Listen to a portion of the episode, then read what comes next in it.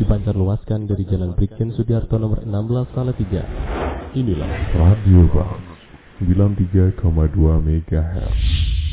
Mengenal indahnya Islam.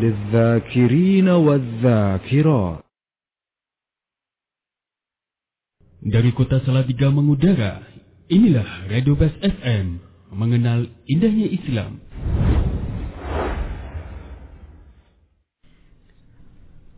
إن الحمد لله نحمده ونستعينه ونستغفره ونعوذ بالله من شرور أنفسنا وسيئات أعمالنا. من يهدي الله فلا مضل له ومن يضلل فلا هادي له. وأشهد أن لا إله إلا الله وحده لا شريك له وأشهد أن محمدا عبده ورسوله. يا أيها الذين آمنوا اتقوا الله حق تقاته ولا تموتن إلا وأنتم مسلمون. يا أيها الناس اتقوا ربكم الذي خلقكم من نفس واحدة وخلق منها زوجها وبث منهما رجالا كثيرا ونساء واتقوا الله الذي تساءلون به والأرحام إن الله كان عليكم رقيبا. يا أيها الذين آمنوا اتقوا الله وقولوا قولا سديدا. يصلح لكم أعمالكم ويغفر لكم ذنوبكم. ومن يطع الله ورسوله فقد فاز فوزا عظيما أما بعد فإن أصدق الحديث كتاب الله وخير الهدي هدي محمد صلى الله عليه وسلم وشر الأمور محدثاتها وكل محدثة بدعة وكل بدعة ضلالة وكل ضلالة في النار أحوتي في الدين عزكم الله kaum muslimat, para pendengar yang dirahmati oleh Allah. Alhamdulillah pada pagi hari ini kita kembali diberi kesempatan oleh Allah Subhanahu wa taala untuk melanjutkan kajian kita pada kitab Al-Kabair di mana kita sampai kepada poin ke-15 Al-Kabiratul Khamisata Ashrah uh, di mana kita pagi hari ini akan membahas suatu permasalahan yang ini kadang sebagian orang tidak merasakan dirinya masuk dalam dosa ini yaitu tentang kesombongan. Dan sombong nanti ke dalam penjelasan kita akan tahu ternyata bukan hanya pada hal-hal yang kita fahami selama ini. Menyombongkan diri merasa lebih karena hartanya karena bentuk fisiknya karena pakaiannya dan sebagainya. Tapi ada hal-hal yang lebih besar dari itu yang menyebabkan kecelakaan, yang menyebabkan kebinasaan bagi seorang manusia. Al-Imam Zahabi rahimahullah taala mengatakan Al-kabiratu al-khamisata ashrata Al-kibru wal-fakhru wal-khuyala'u wal-ujbu wal-tayhu Sombong, congkak, bangga diri, ini semua adalah uh, sinonim dari kata-kata sombong. Dia membuka dengan firman Allah Ta'ala dalam surat Ghafir ayat 27. وَقَالَ مُوسَى إِنِّي عُضْتُ بِرَبِّي وَرَبِّكُمْ مِنْ كُلِّ مُتَكَبِّرٍ لَا يُؤْمِنُ بِيَوْمِ الْحِسَابِ Allah menceritakan tentang doa Musa yang mengatakan inni udtu bi rabbi ketika Musa berhadapan dengan Firaun dan kaumnya beliau mengatakan aku berlindung kepada Rabbku dan Rabb kalian. Min kulli mutakabbirin dari semua orang yang sombong la yu'minu biyaumil hisab. Yang mana kesombongan tadi menghalangi mereka dari beriman kepada hari perhitungan. Nah, inilah kesombongan yang menyebabkan seseorang akan celaka dan binasa, yaitu kesombongan yang menghalangi dari beriman kepada apa yang telah disyariatkan oleh Allah, diturunkan kepada rasul-rasulnya, sehingga dia tidak mengimani akan terjadinya suatu hari kelak, hari pembalasan, hari perhitungan, dan hari di mana dia akan ditimbang dan dibalas atas semua yang dia berbuat. Maka inilah yang dimaksudkan dari kesombongan sebagaimana nanti juga akan kita baca uh, keterangan dari hadis Rasulullah sallallahu alaihi wasallam apakah yang dimaksudkan sombong yang menyebabkan kecelakaan yang paling mengerikan, kecelakaan yang paling uh, puncak yaitu dihalanginya seseorang dari masuk surga dan dihalanginya seseorang dari menikmati kehidupan yang berbahagia di akhirat kelak. Kemudian ayat yang kedua yang dibawakan oleh Imam Zahabi rahimahullah taala adalah firman Allah Subhanahu wa taala dalam surat An-Nahl ayat ke-23. Di mana Allah Subhanahu wa taala berfirman, "Innahu la yuhibbul mustakbirin." Sungguhnya dia yaitu Allah Subhanahu wa taala la yuhibbul mustakbirin. Tidaklah mencintai, tidaklah menyukai orang-orang yang sombong. Maka dalam ayat berikutnya dalam surat Ghafir juga ayat yang ke-56 Allah berfirman Innal yujadiluna fi ayatillahi bighairi sultanin atahum in fi sudurihim illa kibrun ma hum bibalighihi fasta'id billah Kembali ayat ini menerangkan siapakah orang yang sombong yang tidak dicintai oleh Allah tadi. Alladzina yujaduluna fi ayatillah. Mereka adalah yang berbantah-bantahan. Mereka adalah yang berjidal. Mereka adalah yang membantah ayat-ayat Allah. Di mana bantahan mereka itu bighairi sultanin atahum tanpa adanya penjelasan, tanpa adanya ilmu, tanpa adanya sultan, kekuatan yang Allah datangkan kepada mereka. Lalu dari mana? Ya tentunya dari syaitan. Ya tentunya dari hawa nafsu manusia. Maka Allah terangkan in fi sudurihim illa kibrun. Maka tidaklah lain yang menyebabkan mereka menjidal, mereka menolak, mereka membantah ayat-ayat Allah adalah kesombongan yang ada dalam hati-hati mereka, yang ada di dalam dada-dada mereka. Maka berlindunglah kalian kepada Allah dari orang-orang model seperti ini. Karena hati yang telah tertutup oleh kesombongan, dada yang telah dipenuhi oleh kesombongan, bisa berbuat apa saja. Bisa melakukan apa saja bisa mengatakan apa saja demi membela hawa nafsunya. Demi membenarkan kecongkakannya. Maka kita diperintahkan oleh Allah subhanahu wa ta'ala untuk berlindung. Tentunya yang pertama berlindung dari orang-orang yang punya sifat seperti ini. Kemudian tentunya juga kita berlindung kepada Allah supaya diri kita tidak tertimpa musibah yang besar, menyebabkan kehancuran, menyebabkan kebinasaan, menyebabkan terhalangnya kita dari kebenaran dan masuk surganya Allah Subhanahu wa taala. Oleh karenanya Al-Imam Zahabi rahimahullah ta'ala selanjutnya membawakan sebuah hadis yang sahih yang diriwayatkan oleh Imam Muslim di mana Rasulullah SAW mengatakan la yadkhulul jannata ahadun fi qalbihi mithqalu dzarratin min kibrin. Tidak akan masuk surga orang yang di dalam hatinya kesombongan walaupun hanya sebesar biji sawi walaupun kesombongan itu sangat kecil maka kesombongan yang kecil ini menyebabkan terhalangnya dia untuk masuk ke dalam surga. Kenapa? Jawabnya akan kita jelaskan nah, nanti nah, pada penjelasan juga oleh Rasulullah SAW. Apakah yang beliau maksudkan di sini?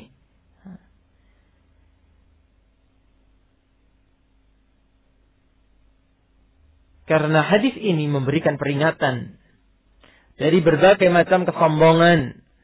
Walaupun ada jenis sombong tertentu yang memang akan menyebabkan kecelakaan, akan menyebabkan kebinasaan yang sebenar-benarnya. Tapi kesombongan itu sendiri, seluruh jenis kesombongan, sombong karena bajunya lebih bagus dari yang lain, sombong karena rumahnya lebih bagus dari yang lain, sombong karena hartanya lebih banyak dari yang lain, sombong karena kendaraannya lebih halus dari yang lain, itu pun masuk dalam uh, hal-hal uh, yang tercela. Maka cukuplah kita menghindarkan diri kita dari berbagai macam sifat kesombongan sampai hal yang paling kecil. Dan ini sebagaimana diceritakan oleh Rasulullah SAW dalam hadis yang berikutnya. Hadis yang diriwayatkan oleh Imam Bukhari yang Rasul di mana Rasulullah sallallahu alaihi wasallam menceritakan bainama rajulun yatabahtaru fi burdaihi id khasafa Allah bihi al-ardha فهو يتجلجل فيها إلى يوم القيامة Rasulullah SAW menceritakan ada seseorang di masa lalu yatabahtaru fi burdaihi. Dia itu sedang menyombongkan dua lapis baju yang dia kenakan. Maka di tengah-tengah aksinya ini menyombongkan diri dengan baju yang dia kenakan. Id khasafallahu bihil arda maka kemudian Allah tenggelamkan dia Allah masukkan dia ke perut bumi.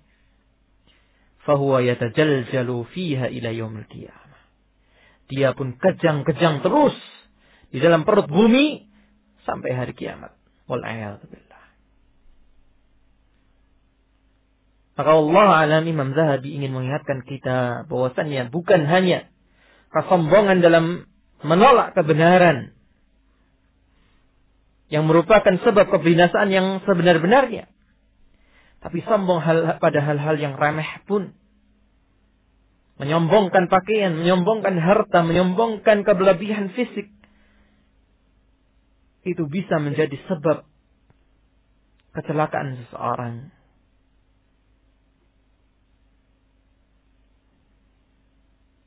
Di hadis yang lain yang dilihatkan oleh Imam Bukhari pula dalam di dalam Adabul Mufrad dan Imam Ahmad dan Tirmidzi. Rasulullah menceritakan tentang nasib orang-orang yang sombong, orang-orang yang berbangga diri, orang-orang yang merasa berkuasa.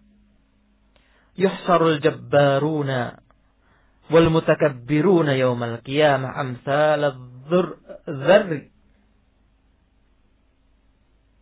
yat'ahumun nas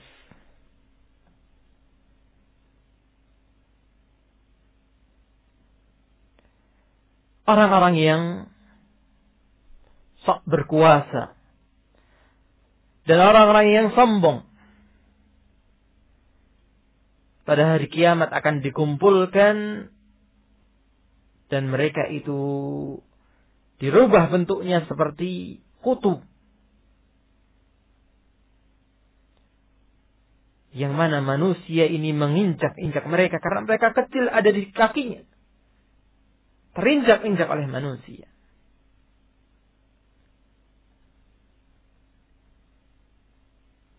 Maka ini sebagaimana para ulama meletakkan kaidah man ta'ajjala syai'an qabla awanihi uqiba bi hirmanihi. Orang itu kalau terburu-buru ingin mendapatkan sesuatu yang bukan haknya. Hmm. Belum waktunya. Apa bukan haknya? Dia merasa besar padahal dia bukan orang besar. Dia sombong tidak padahal tidak berhak untuk sombong. Maka dia dibalasi dengan diharamkan dari yang seperti itu atau dibalasi dengan yang sebaliknya. lawan dari yang dia cita-citakan untuk menjadi besar, maka dibalasi dengan dia menjadi kecil. Dia ingin merasa lebih dari manusia, dibalasi dengan diinjak-injak oleh manusia yang lain.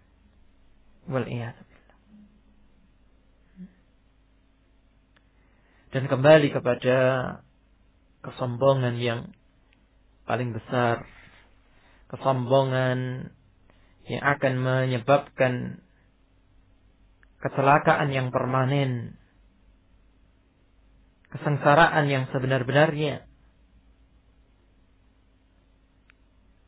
Diambilkan dari perkataan sebagian ulama terdahulu. Waqala ba'du salaf. Awalu dhanbin. Usiyallahu bihi al-kibru. Dosa pertama yang Allah itu dimaksiati dengannya adalah kesombongan. Apa dasarnya para ulama itu mengatakan perkataan ini berdasarkan firman Allah Ta'ala dalam surat Al-Baqarah ayat 34 menceritakan tentang iblis. Wa lil malaikati. Dan ketika kami mengatakan kepada para malaikat, para penghuni surga waktu itu,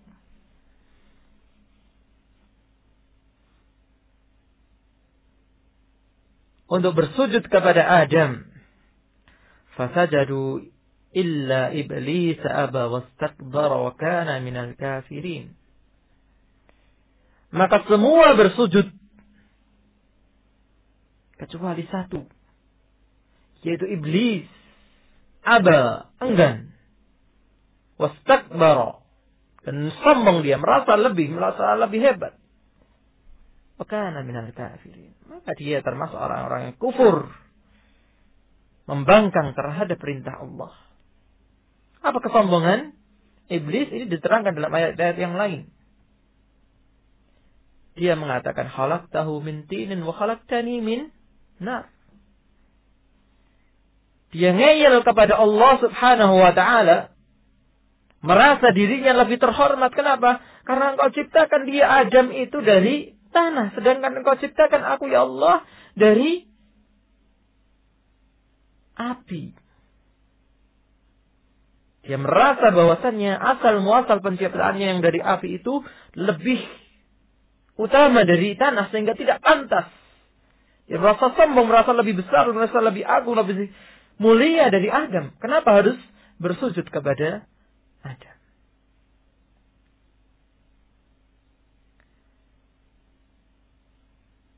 Maka kesombongan dia berangkat dari kesombongan kecil, materi penciptaan dirinya. Akhirnya dia pun sombong. Dia pun menolak perintah Rabbul Alamin.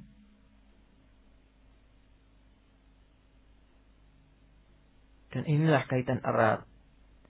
Bahwasanya Imam Zahabi menerangkan kesombongan yang kecil, kesombongan dalam hal-hal duniawi, yang bisa menghantarkan kesombongan kita kepada hal-hal ukhrawi, kepada kebenaran. Maka beliau mengatakan, "Faman istakbara 'alal haqq kama fa'ala iblis lam yanfa'hu imanuhu." Maka barang siapa menolak berasa sombong dari kebenaran yang ada di depannya, Sebagaimana yang dikatakan oleh iblis, yang dilakukan oleh iblis. Jelas-jelas yang memerintahkan langsung adalah Rabbul Alamin. Untuk bersujud.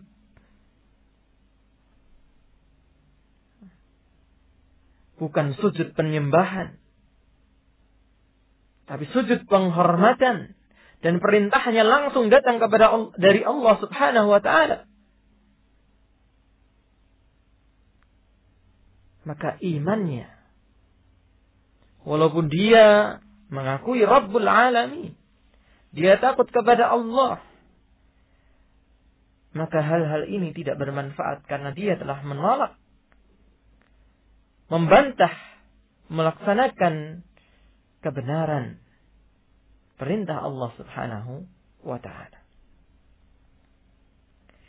Maka inilah yang kemudian Rasulullah menerangkan dalam kelanjutan hadis yang kita bacakan di awal tadi la yadkhulul jannata man kana fi qalbihi mithqala dzarratin min kibr tidak akan masuk surga orang yang ada dalam hatinya itu walaupun hanya sebesar biji sawi, hanya sekecil apa pun kesombongan. Dalam sebuah riwayat dikatakan, kemudian setelah Rasulullah SAW menyampaikan hadis ini, ada salah seorang sahabat yang menanyakan, Inna rajula yuhibbu an yakuna thawbuhu hasanan wa na'luhu hasanatan. Lalu bagaimana dengan orang yang suka berpenampilan bagus wahai Rasulullah, pakaiannya pengen selalu rapi, uh, sandalnya pengen bagus, apakah ini masuk ke dalam kesombongan? Maka Rasulullah SAW menjawab, Inna Allah jamilun yuhibbul jamal. Allah itu indah. Menyukai keindahan. Jadi kalau seseorang hanya ingin mengenakan sesuatu yang rapi, sesuatu yang bagus, sesuatu yang indah, memang kebiasaan dirinya, tidak untuk disombongkan kepada orang lain. Karena kesukaannya kepada yang rapi, kesukaannya kepada yang indah. Tidak masalah karena Allah sendiri indah dan menyukai keindahan. Menjadi masalah yang, yang yang dimaksudkan oleh Rasulullah SAW kesombongan di sini adalah al-kibru safahul haq wa ghamtun nas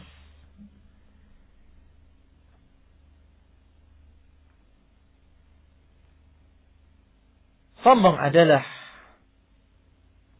merasa tidak peduli, masa bodoh dengan kebenaran dan ghamdun nas dan menganggap remeh orang yang lain. Dalam riwayat yang lain, dalam riwayat Muslim dikatakan al-kibru batarul haq wa ghamtun nas.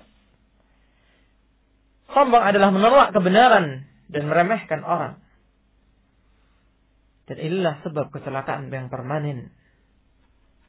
Apa itu ketika orang merasa paling pintar, merasa paling benar, sehingga ketika ada kebenaran, ada nasihat yang diberikan kepadanya, ia tolak. Ketika ada orang datang kepadanya, dianggap remeh. Saya lebih pintar dari dia. Saya lebih ahli dari dia, saya lebih tua dari dia, saya lebih dan lebih-lebih seterusnya. Maka sifat yang seperti ini yang akan menyebabkan dirinya tidak akan masuk surga. Kenapa? Karena dia telah menolak kebenaran. Dan ketika dia menolak kebenaran, apa yang menjadi bekal dia ke surga?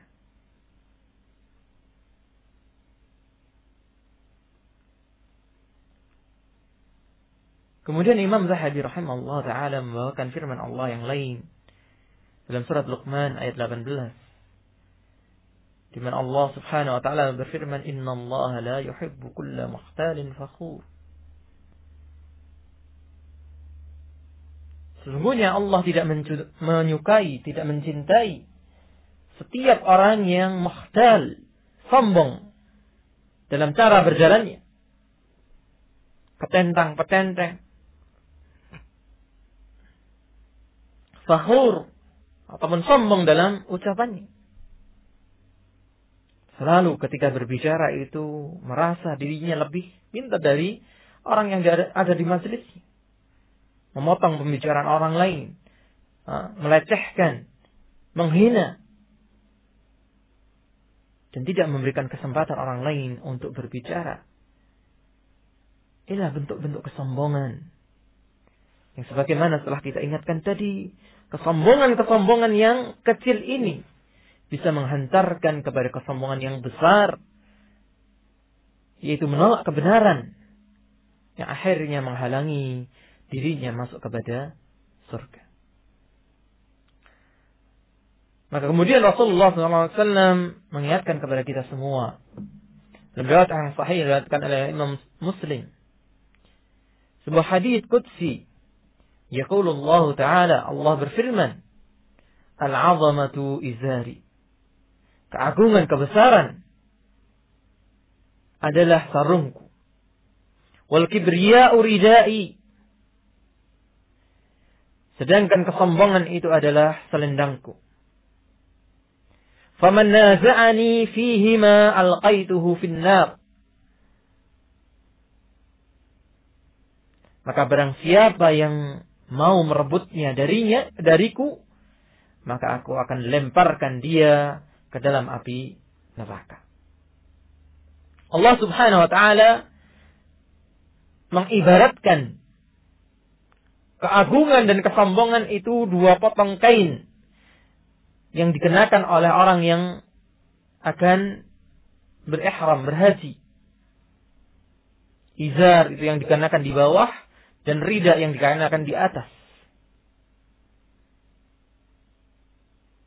Allah Subhanahu wa taala memisalkan sesuatu yang abstrak dengan sesuatu yang real yang nyata.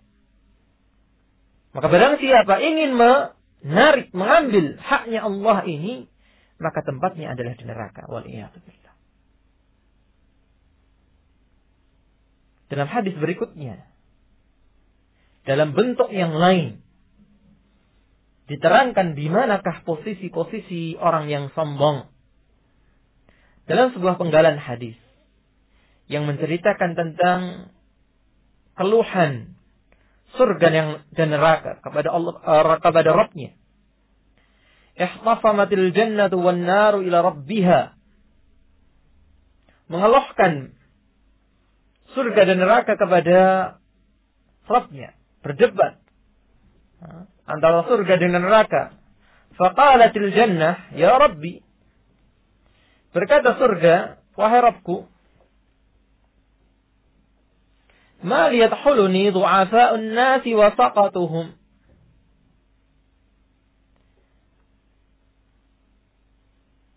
Wahai Rob, wahai Tuhanku, kenapa yang masuk surga itu orang-orang lemah, orang yang rendahan? Iya. Kebanyakan orang yang masuk surga adalah orang yang lemah.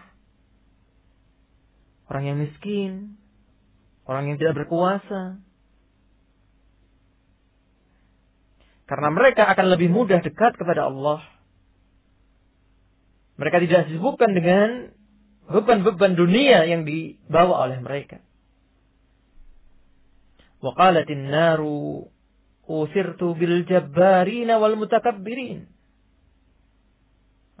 Sedangkan neraka protes, kenapa yang masuk, yang dimasukkan, yang didahulukan kemasuk kepadaku adalah orang-orang yang sok berkuasa tadi, yang zalim dan orang-orang yang sombong. Tentunya tidak dalam kapasitas kita membahas tentang hadis ini. Tapi yang menjadi syahid, yang menjadi inti pembicaraan kita dalam hadis ini adalah ketika neraka mengatakan yang masuk karena neraka adalah orang-orang yang zalim dan orang-orang yang sombong.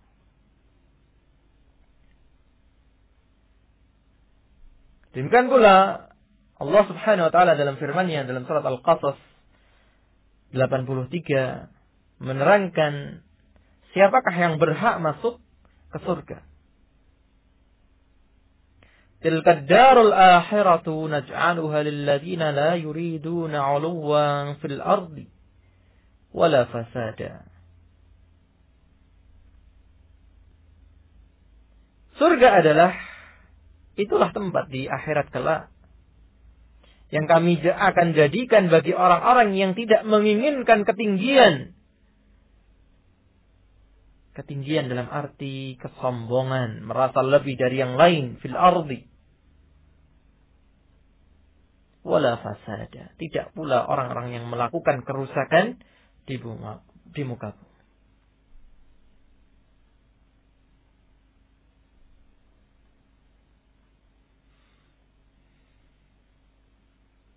Kemudian kita diingatkan kembali hmm, akan kesombongan-kesombongan yang biasa seorang secara sengaja atau tidak sengaja melakukannya. Dalam surat Luqman ayat 18 Allah berfirman, "Wala tusa'ir haddaka lin-nasi wala tamshi fil ardi maraha." Penggalan dari nasihat Luqman kepada putranya. Janganlah engkau palingkan wajahmu, mengangkat pipimu kepada manusia. Karena biasanya orang sombong, itu sikapnya seperti itu. Kepada orang lain diangkat pipinya, dia palingkan wajahnya. Hmm. Wala fil ardi maraha atau dengan menunjukkan sikap berjalan yang menunjukkan kelasnya, menunjukkan ha, bentuk fisiknya. Inna Allah la yuhibbu kulla muhtalin fakhur. Maka Allah tidak suka terhadap orang-orang yang sombong dalam ucapan, dalam perbuatan maupun dalam cara berjalan maupun cara berbicaranya. Kemudian dalam sebuah kisah di masa Nabi SAW yang diceritakan oleh Salamah ibn Aqwa uh, ibn Aqwa ibn Aqwa afwan akala rajulun 'inda Nabi SAW Suatu ketika ada seseorang yang sedang makan di sisi Rasulullah SAW bishimalihi dengan tangan kirinya. Dan ini kalau kita perhatikan sebagian kita, sebagian anak-anak sekarang itu terbiasa makan, ha? kemudian bahkan yang dewasa, bukan hanya anak-anak, makan dengan tangan kiri. Bahkan juga sebagian juga pada menulis dan sebagainya. Dengan alasan apa? Tidak terbiasa seperti itu. Maka ketika Rasulullah SAW waktu itu melihat orang ini makan dengan tangan kirinya, faqala kul biyaminik. Rasulullah SAW menasihati dia, makanlah dengan tangan kanan. Maka dia mengatakan, la astati. Aku gak bisa. Ma mana'ahu illa al-kibr. Tentunya Rasulullah SAW tahu dari wahyu Allah Subhanahu wa taala, orang ini bisa sebenarnya.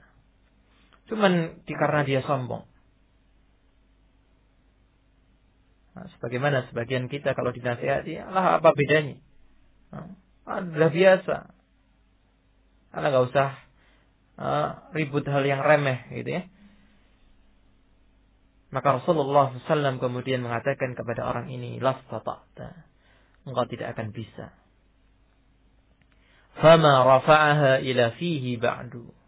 Maka ketika dia akan mengambil ha, makanannya lagi, maka tidak bisa dia mengangkat tangannya lagi untuk makan makanan yang diambilnya.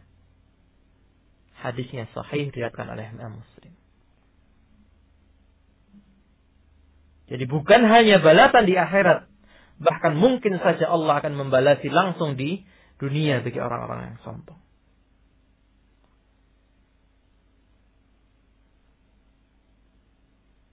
Dan jelas di, di akhirat kelak tempatnya adalah di neraka. Nabi SAW dalam hadis yang muttafaq alaih menceritakan ala ukhbirukum bi ahli nar. Maukah kalian aku ceritakan siapakah penghuni neraka? Beliau menceritakan kullu utullin setiap orang yang kasar, jawazin, orang yang sombong, orang yang congkak di dalam cara berjalannya, mustakbirin, yang sombong, yang menolak kebenaran.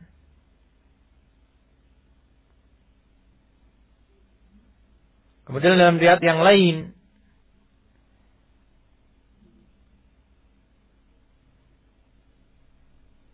Dari hadis yang diriwayatkan oleh uh, Abdullah bin Umar radhiyallahu anhu dia menceritakan sami'tu Rasulullah SAW yaqul. Aku mendengar Rasulullah SAW bersabda ma min rajulin yahtalu fi masyiatihi tidaklah seseorang yang sombong dalam cara berjalannya wa yata'adhamu fi nafsihi dan merasa lebih hebat karena yang apa yang ada dalam dirinya illa wa huwa alaihi ghadban maka tidaklah lain ketika kelak dia bertemu Allah, Allah dalam kondisi murka kepadanya. Dan hadis yang terakhir yang disebutkan oleh Imam Zahabi rahimahullah taala adalah hadis yang diriwayatkan oleh Abu Hurairah radhiyallahu anhu Yang mana Rasulullah SAW bersabda, awalu thalathatin yadkhuluna nar. Tiga golongan yang akan masuk neraka. Tiga golongan yang pertama kali akan masuk neraka adalah amirun musallatun. Pemimpin yang zalim kepada rakyatnya. Wa ghaniyun la yuaddi zakah. Orang kaya yang tidak menunaikan zakatnya. Wa fakirun fakhur. Dan orang fakir yang sombong. Jadi udah fakir, sombong lagi. Kemudian menutup dari bab ini adalah nasihat dari Imam Zahabi. Wa asyarrul kibri man takabbar 'ala al-ibadi bi'ilmihi. Dan sejelek-jelek kesombongan adalah orang yang sombong kepada makhluk-makhluk Allah, kepada manusia yang lain karena ilmunya wa ta'adzama fi nafsihi bi fadilatihi dan merasa lebih karena keutamaan yang dia punya. Fa inna hadza lam yanfa'hu 'ilmuhu. Maka orang yang seperti ini ilmunya kelak di akhirat tidak akan bermanfaat. Mungkin di dunia iya, dia dihormati orang, orang takut sama dia karena ilmunya. Tapi di akhirat tidak membawa hasil ilmu yang seperti ini. Maka ini nasihat bagi kita semua, khususnya para penuntut ilmu. فإن من طلب العلم للآخرة كسره علمه maka barang siapa yang menuntut ilmu itu karena akhirat, karena mencari ridha Allah dan balasan di akhirat, maka dia akan dipangkas oleh ilmunya. Apa maksudnya dipangkas? Dia akan tidak dia tidak akan pernah merasa tinggi. Karena ilmunya itu akan membawanya untuk tunduk, untuk merasa lebih merasa rendah. Kenapa? Ternyata ilmu itu begitu luas dia belum apa-apa dalam berilmu, belum apa-apa dalam belajar. Sehingga tidak pernah merasa tinggi. Dan ilmunya pula akan membawanya kepada wakhashi'a qalbuh. Kepada khusyuk. Wastakanat nafsuh. Dan akan membawanya untuk tenang jiwanya. Wa kana ala nafsi bil mirsad dan ilmu tadi bagi dirinya kedudukannya seperti apa? Pengawas. Falam yaftur anha. Pengawas yang tidak pernah lalai lupa mengawasi. Bal yuhasibha. Bal yuhasibuha kulla waqtin. Wa yuthaqifuha. Dan ilmu ini sebagai alat untuk introspeksi dia setiap waktunya. Dan sebagai pendidik baginya. Maka kita yang selalu mendengarkan kajian, selalu mendengarkan radio, mendengarkan nasihat. Kalau yang kita dengarkan belum seperti ini kondisinya, tidak menjadikan kita semakin tawadhu, tidak menjadikan kita semakin khusyuk, tidak menjadikan kita tenang, tidak menjadikan ilmu tersebut sebagai alat muhasabah, tidak menjadikan akhlak kita semakin baik, maka perlu segera mengecek niatan kita. Untuk apa kita belajar? Apakah untuk menyombongkan diri, untuk membantah orang lain, dan seterusnya. Maka seharusnya ilmu yang ditujukan untuk akhirat inilah efeknya. Inilah asarnya, inilah pengaruhnya pada diri kita. Ghafila anha jamahat an tariq al-mustaqim wa ahlakathu. Dan ketika nanti dia lalai dari ini semua, maka yang terjadi adalah dia akan menyimpang dari jalan yang hak, jalan yang lurus, dan akan membinasakan dirinya. Jadi ilmu itu bisa menjadi hujjatun lana, bisa menjadi penolong, menjadi hujjah yang menolong kita tapi bisa menjadi hujjatan alaina, bisa menjadi musuh kita kelak di hadapan Allah.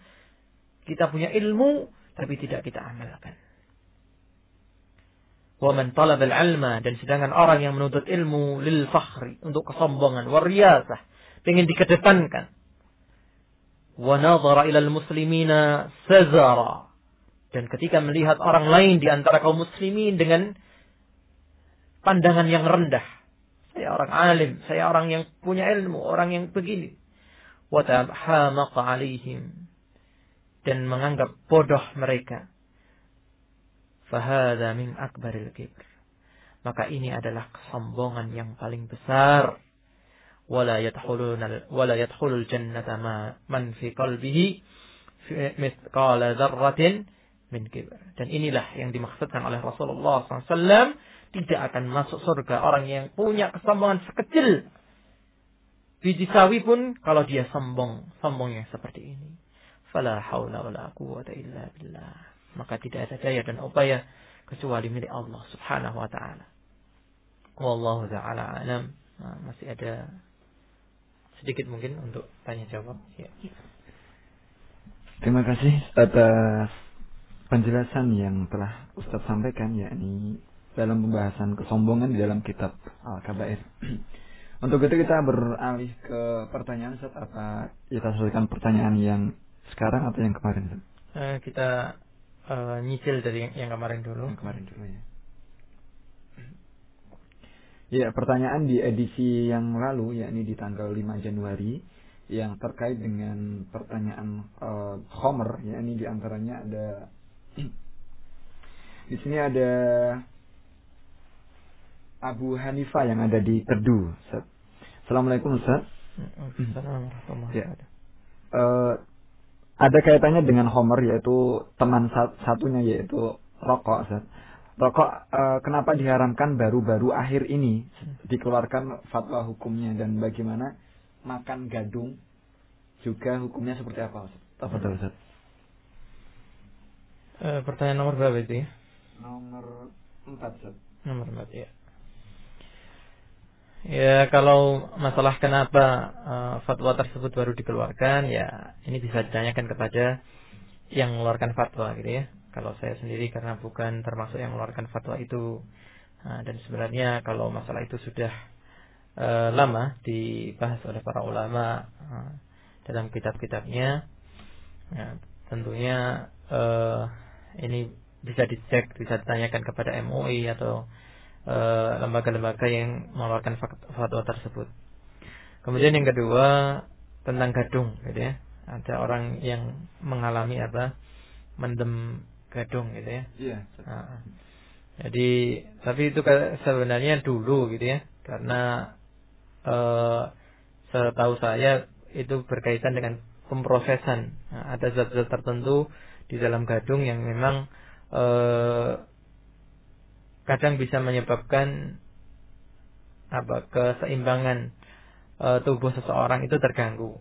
Nah, maka katanya kalau sekarang ini sudah tidak lagi. Jadi kalau memang zat itu bisa dihilangkan nah, dan juga tidak semua orang nah, itu bisa seperti itu dan itu wallah alam apakah itu e, termasuk e, apa memabukkan nah, karena bukan e, setahu saya mendemnya itu tidak seperti orang mabuk dan sebagainya. Nah, dia hanya kehilangan e, keseimbangan tubuhnya saja.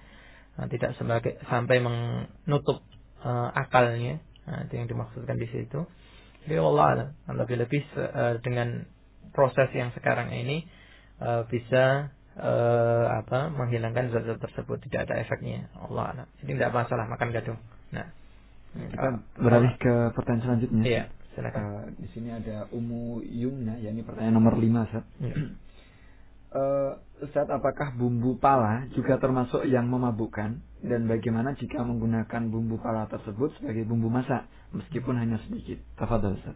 Nah, Allah alam untuk bumbu pala ya, selama ini biasa digunakan dan mungkin bisa ditanyakan nanti di konsultasi herbal ya itu lebih jelasnya karena uh, mungkin yang lebih tahu tentang kandungan isi uh, yang ada pada pala wallah alam. Nah. Ya. Kemudian kita beralih ke pertanyaan selanjutnya ini pertanyaan nomor 7 Ustaz. Ya. Assalamualaikum warahmatullahi wabarakatuh. Di sini uh, Ustadz saya mau bertanya bagaimana dengan seorang yang suka mabuk-mabukan tapi dia itu nggak pernah meninggalkan sholat. Kemudian tapi teman-temannya yang sadar atau tidak mau minum malah tidak mau sholat jasa kawaran Jawabnya singkat ini ya tentunya lebih baik yang sholat dan meninggalkan mabuk-mabukan. Nah. Karena yang disebutkan di sini dua-duanya salah. Yang tidak sholat walaupun tidak ha, minum, nah, itu tetap apa salah. Kita sudah uh, bahas juga di dalam pembahasan yang awal-awal tentang dosa besar adalah salah satunya adalah meninggalkan sholat. Nah, kemudian juga yang mabuk, tapi tetap rajin sholat ini salah salahnya di mana? Bukankah Allah Subhanahu Wa Taala sudah menegaskan inna salata tanha anil fahsyai wal munkar. Salat itu mencegah dari yang keji dan kemungkar. Sedangkan mabuk adalah mungkar. Berarti jangan-jangan nah, perlu dipertanyakan kualitas salatnya. Mungkin dia salat, tapi kualitas salatnya nah, tidak sebagaimana mestinya. Maka yang terbaik adalah meninggalkan mabuk dan mengerjakan salat sebagaimana mestinya. Nah, Jasa kawan Ustaz dan kita beralih ke pertanyaan selanjutnya yakni pertanyaan nomor 10 Ustaz. Hmm. Uh, Assalamualaikum Ustaz. Dari dari cerita yang pernah Ustaz sampaikan yaitu seorang yang memilih bermaksiat nah. seperti zina, membunuh dan minum khamr hmm. yang ditanyakan kenapa sebab dia disuruh maksiat padahal dia adalah seorang ahli ibadah. Tepatan. Nah, uh, saya tidak ingat persis tentang rincian ceritanya, tapi mungkin saja dia dipaksa entah oleh penguasa, entah oleh orang jahat, nah, itu untuk melakukan uh, apa kemaksiatan. Insya Allah nanti pada kesempatan yang lain kita uh, apa jawab pertanyaan ini secara lebih rinci. Nah. Kemudian pertanyaan di edisi yang lalu yang terakhir saat ini pertanyaan nomor 11. Ustaz kalau seorang melakukan dosa besar seperti zina karena khilaf sedangkan dulu dia tahu kalau itu dosa besar. Hmm. Tapi dikarenakan khilaf maka dia melakukannya. Apakah dosanya itu bisa diampuni Allah hmm. uh, jika dia mau bertobat dan apakah dosa itu tersebut dihapus Allah? Nah. Iya. Allah Subhanahu wa taala mengatakan inna rahmati sabaqat ghadabi.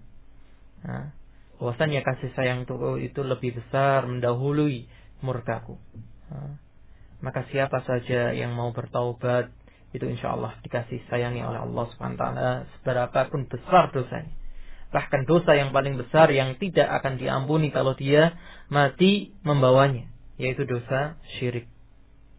Nah, itu akan diampuni dan Rasulullah SAW menjanjikan juga at-taubatu tajubbu ma qablaha taubat itu akan menghapus semua apa yang terjadi sebelum taubat itu maka seorang muslim tidak perlu ragu, tidak perlu pesimis tentang apa yang pernah terjadi di masa lalu.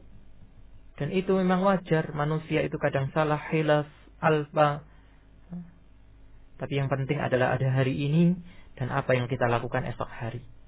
Maka kalau kemarin kita pernah salah, bidah alfa, pernah berbuat dosa, maka segeralah bertaubat wasari'u ila maghfiratin min rabbikum wa jannatin arduha as-samawati wal ardu uiddatil muttaqin dan bersegeralah kepada ampunan Rabbmu dan surga yang disiapkan. Jadi setelah ampunan itu nanti yang disiapkan adalah surga. Yang luasnya adalah langit dan bumi yang disiapkan bagi orang-orang yang takwa. Nah, Allah alam. Kita masuk ke pertanyaan hari ini, Ustaz? Uh, mungkin satu atau dua saja, gitu, karena saya punya tugas ngajar. Oh gitu, iya. iya. Nah, mungkin dua saja. Iya.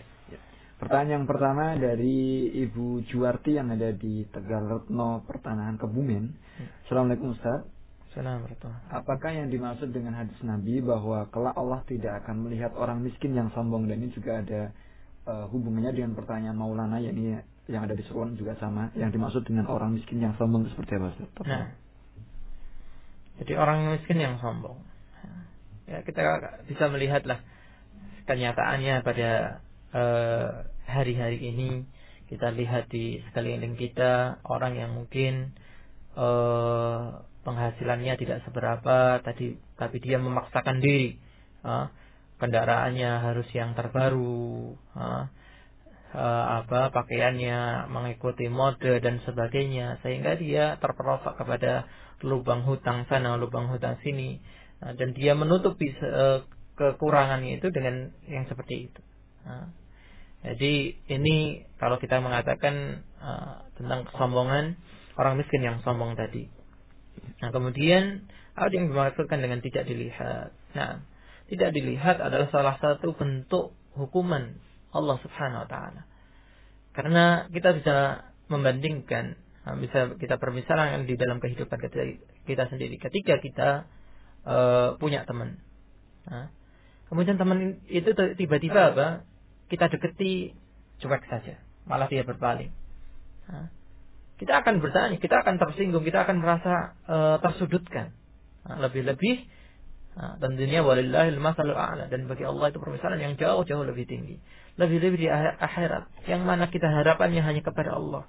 Pertolongan, kemurahan, kasih sayang itu yang kita nggak ada harapan yang lain. Kalau di dunia tadi tentang teman ya sudahlah kalau kita kemudian jengkel cari teman yang lain masih bisa. Nah, kan gitu. Tapi di akhirat mau cari pertolongan siapa? Mau cari kasih sayang siapa? Mau masuk surganya siapa? Hanya semuanya itu punya Allah subhanahu wa ta'ala. Maka ketika dikatakan Allah tidak akan melihat dia. Itu adalah salah satu bentuk hukuman dari Allah subhanahu wa ta'ala. Allah alam. Nah, itu yang dimaksudkan hadis itu. Nah. Ya. Kita beralih ke pertanyaan terakhir dan nanti mohon untuk kesimpulannya juga Ustaz. Ya. Ini pertanyaan dari Abu Naim yang ada di Cepu. Hmm. Bismillah, Assalamualaikum Ustaz. Ada seorang yang mengaku sebagai Ustadz, kemudian dia menggunjing Ustadz yang lainnya sambil berkata, e, kok pada terpikat dengan Ustadz Sifulan? Apakah Ustadz Sifulan itu ada apanya? Dan juga seorang tadi merasa sudah menguasai dan merasa hafal kitab-kitab sehingga dia sudah tidak mau belajar lagi kepada ustadz-ustadz yang dia rasa ilmunya di bawahnya. Nah, apakah perkataan tersebut itu termasuk ghibah merendahkan orang lain dan kesombongan. Tafadhol, jazakumullah khairan. Hmm. Jadi ya, ya kalau dari zahir yang diucapkan ya inilah bentuk kesombongan yang dijelaskan oleh Imam Zahabi di akhir ha, pembahasan ini tadi orang yang menyombongkan diri karena ilmu yang ada pada dirinya dan ini adalah memang godaan yang dilancarkan oleh syaitan kepada orang-orang yang berilmu untuk dia merasa sudah lebih dari yang lain. Nah, padahal di antara uh, nasihat para ulama yang terdahulu, orang itu tidak akan belajar, orang itu tidak akan punya ilmu kalau belum mau belajar dari orang yang lebih tinggi darinya dan orang yang sama dengan dirinya atau orang yang lebih rendah darinya. Nah, karena orang itu kemampuannya terbatas. Kadang dia hadir di sebuah majelis, tapi tidak hadir pada majelis yang lain. Kadang dia hafal ilmu ini, tapi dia tidak hafal ilmu yang lain. Siapa yang menghafal ilmu yang lain? Kadang orang yang sejajar dengan dia ilmunya. Kadang bahkan orang yang lebih rendah ilmunya dari dia, tapi ternyata tahu ilmu yang lain. Maka perlu berhati-hati dari sikap-sikap seperti ini, terutama ini memang godaan kepada orang yang berilmu permisalan yang gampang, e, ketika orang itu kemampuannya rendah, ya iblis akan mengirim setan yang kelas rendahan saja. E, tapi kemudian orang itu mulai tambah ilmunya, ya iblis akan mengirimkan godaan wakilnya itu dengan kelas yang lebih tinggi. Salah satunya ini. Jadi dia didorong-dorong, dia dibisik-bisiki supaya merasa lebih, merendahkan ustadz yang lain menghina ustadz yang lain. Karena ini kita berlindung dari Allah. Kadang orang itu ketika punya ilmu, godaan terbesarnya adalah mencari masa, mencari murid. Dia ketika muridnya sedikit dibanding yang lain, kemudian melancarkan hal-hal seperti ini, dan inilah adalah godaan dari orang-orang yang berilmu. Maka kita berlindung kepada Allah. Semoga ilmu kita sebagaimana digambarkan Imam Zahabi tadi ilmu yang dikarenakan akhirat yang menjadikan kita semakin tawadhu, menjadikan kita semakin khusyuk, menjadikan jiwa kita semakin tenang di hadapan Allah Subhanahu wa taala. Menutup kajian kita pada kesempatan pagi hari ini, maka tentang kesombongan ini adalah nasihat kepada kita semua. Karena kesombongan itu bisa terjadi pada berbagai cabang kehidupan kita dari yang paling sederhana dalam pakaian, dalam harta, dalam penampilan, sampai pada hal yang paling besar yaitu dalam menolak kebenaran. Maka jangan sampai itu terjadi dari yang terkecil lebih-lebih yang paling besar yang akan menyebabkan kecelakaan yang permanen, kesengsaraan yang sebenar-benarnya. Wallahu taala alam. Subhanakallahumma wa bihamdika asyhadu an la ilaha illa anta astaghfiruka wa atubu.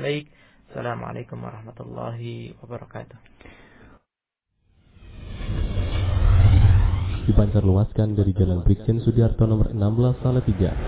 Inilah Radio Bang 93,2 MHz. Mengenal indahnya Islam. Terima kasih. Bagus saja Anda menyimak siaran kami di gelombang 93.2 FM Radio Bas mengenal indahnya Islam. Semoga menambah kemanfaatan bagi Anda dan keluarga. Dari kota Salatiga mengudara, inilah Radio Bas FM mengenal indahnya Islam.